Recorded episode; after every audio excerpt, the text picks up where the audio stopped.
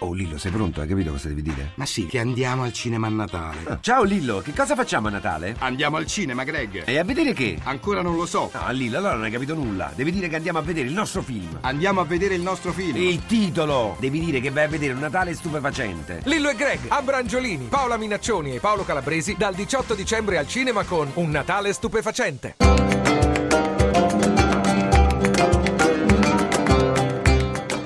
Dialogo con l'Islam.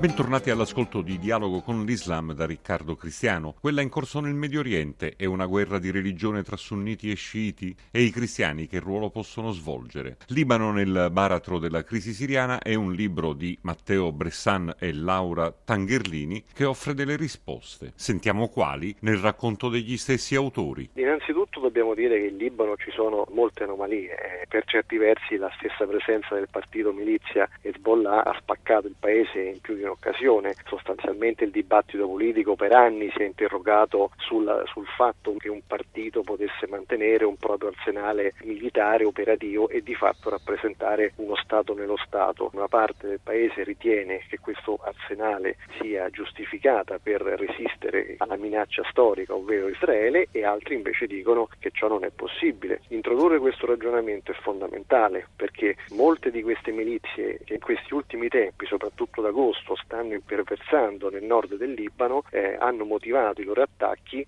contestando a Hezbollah di essere intervenuto militarmente nel conflitto siriano e quindi questa ingerenza molto importante che ha cambiato in parte le sorti degli equilibri interni alla Siria è secondo alcuni la causa scatenante delle tensioni nel nord del paese. Vediamo un po' più da vicino allora chi sono questi Hezbollah. È realtà che nasce alla fine degli anni 70 in un contesto particolare, guerra civile libanese, eh, rivoluzione iraniana e ancora di più l'esigenza di dare una rappresentanza politica alla, alla comunità musulmana sciita, che ovviamente non è tutta rappresentata da Hezbollah. Dopodiché questa milizia, dopo la fine della guerra civile, è rimasta armata, è stata protagonista della guerra del 2006 contro Israele, ma secondo me un fattore molto importante è stato l'intervento in Siria, un intervento giustificato dagli esponenti di Hezbollah, dal leader Hassan Nasrallah, come una guerra preventiva. Dopodiché però molti gruppi hanno minacciato di mettere in pratica ritorsioni contro tutto il Libano, contro i militari dell'esercito libanese, colpevoli di non aver fermato Hezbollah nell'ingresso in Siria, tant'è vero che oggi non c'è il Presidente della Repubblica, il Parlamento è prorogato e tutto questo a ridosso di un confine come quello siriano rende il Libano una vera e propria polveriera. Andiamo allora sul campo, nella Tripoli insanguinata dagli scontri tra sunniti libanesi e sciiti dello stesso gruppo del presidente siriano, gli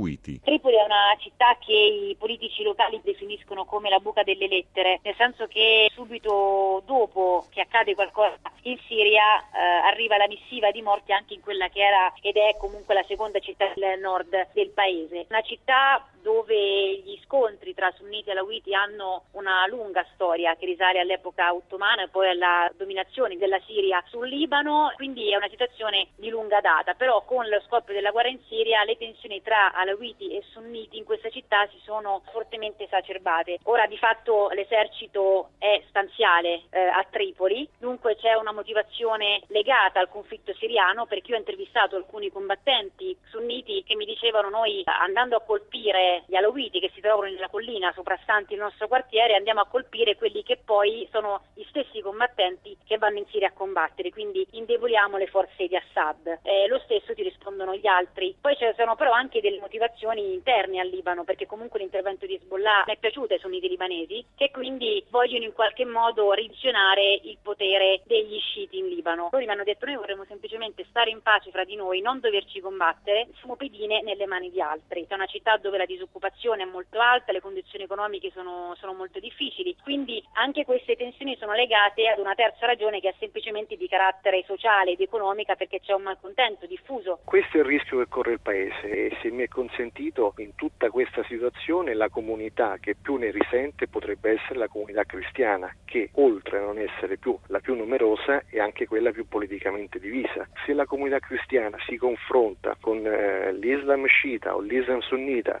rapportandosi come comunità e basta, rischia di non essere determinante. Se invece la comunità cristiana svolge un ruolo di dialogo e ponte, forse può evitare tante cose che in questi anni sono successe in Siria e speriamo che non accadano in Libano.